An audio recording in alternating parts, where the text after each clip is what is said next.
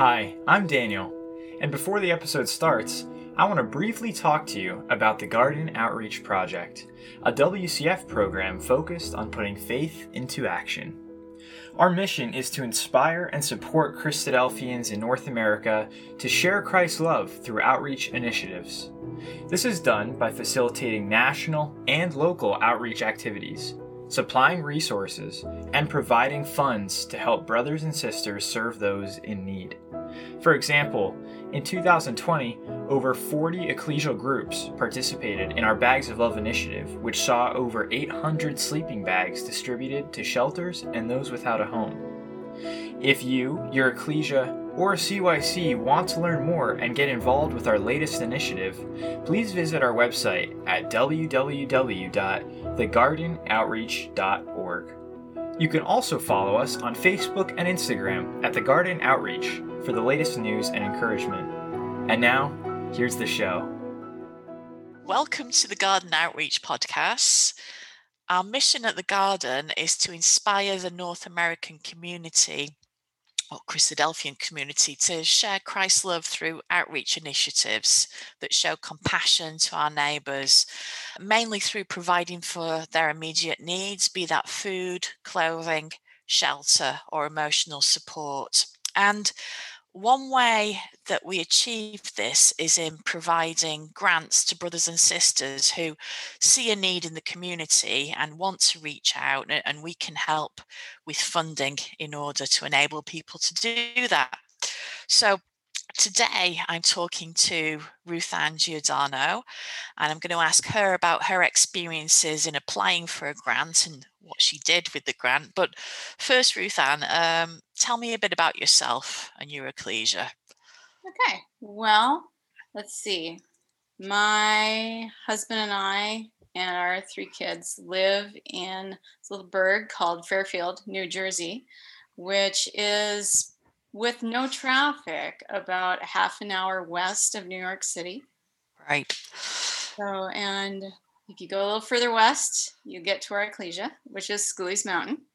Now, you told me something when we started off about your dogs and the seeing eye. Mm-hmm. Can you tell me what the seeing eye is? The Seeing Eye is an organization out here in New Jersey. They serve people who are blind and visually impaired. They will serve all of North America with trained guide dogs. So we raise and begin the training for the seeing eye. So we have in our home we raised one shepherd so far and he was he was sent back to the seeing eye. We got to adopt him back because the seeing eye will only take the healthiest of dogs and the dog that we ended up adopting back has a heart arrhythmia. So right. he'll, he'll, live fine as a pet, but not as a working dog. And mm-hmm. the seeing eye wants to match the match very meticulously the right dog with the right person, and they want that to be a long and successful relationship. Mm-hmm. So Burn would have only lived about three years as a service dog. Right. So they'd rather have a longer stint. Of so course. the second dog that we have is a he's a cross between a golden retriever and a black lab. And he's going to be a perfect guide dog. He's going back in about four weeks to the seeing mm-hmm. eye, and he'll go through formal training and then mm-hmm. get matched to someone from okay. anywhere in North America. Yeah. So, how did you come to get involved with that? Just bumping into people and getting to know people who were doing this, who were raising these dogs for, for the blind people. I'd run into them at my vet's office or at my kids' classes. And the idea kind of grew on me. And I thought this would be a really nice way to not only work with some of the best dogs, but to help others. And mm. what I had forgotten was that my grandmother when she died, she had a lot of vision problems. And I think probably by the end of her life, she was legally blind. And mm. so when she died, she asked for no flowers. She wanted all the what would have been spent as donations to the seeing eye. Mm. So here I am years later volunteering for the seeing eye. I'm like, wow, I didn't re- I had forgotten that those seeds were planted so many years ago. But mm. it was just something I wanted to do for a long time and the family was really enjoying it. I bet that that sounds beautiful. So how have you and your family been impacted through I suppose fostering dogs for the Seeing Eye and helping in their training?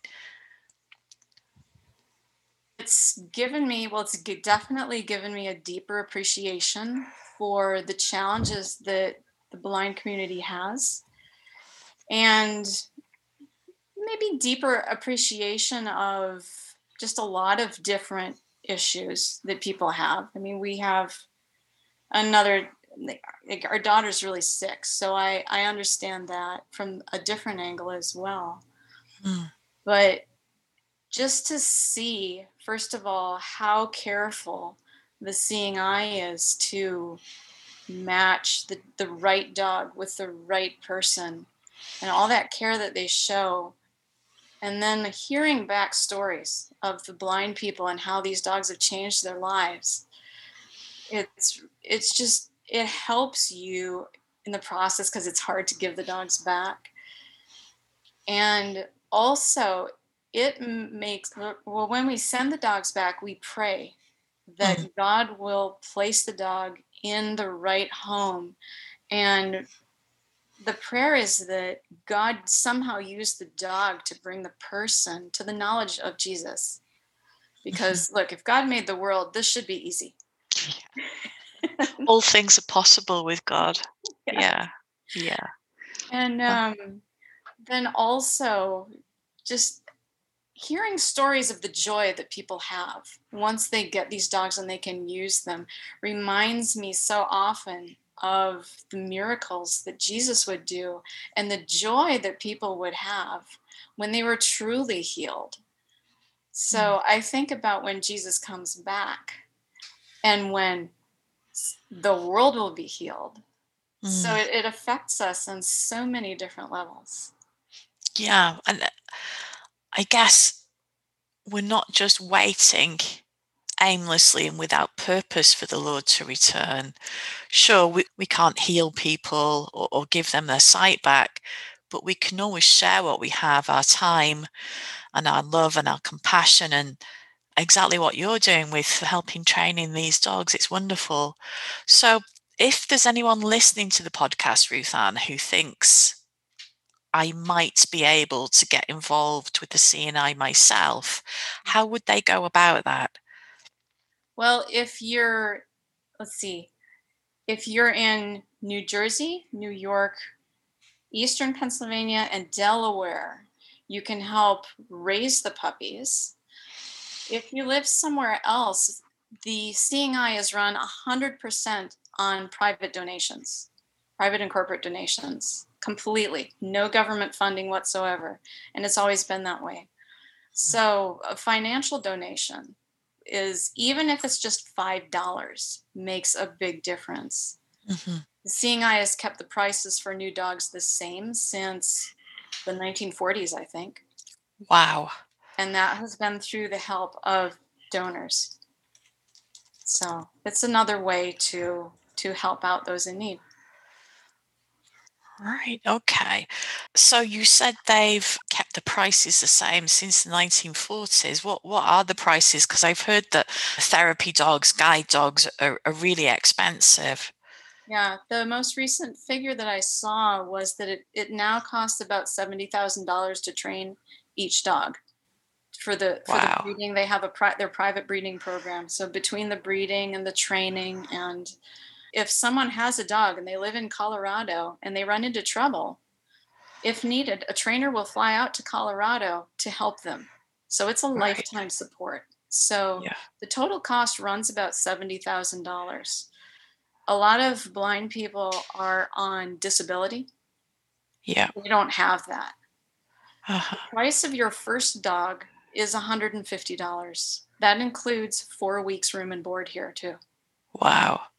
If it's your if it's your second or you know, more, if you had more than one dog, then it's mm-hmm. fifty dollars. Mm-hmm. Right. And if you're a veteran, the dog's a dollar. Wow. So that really is an amazing charity for helping the blind affordable prices. So they try and make it available for anyone in need. That's amazing. So, if anyone is interested in the Seeing Eye, their website is www.seeingeye.org. And It there's might be theseeingeye.org, unless you looked it up beforehand. Yeah, I, I just looked it up. The charity is called The Seeing Eye, but the web address is seeingeye.org.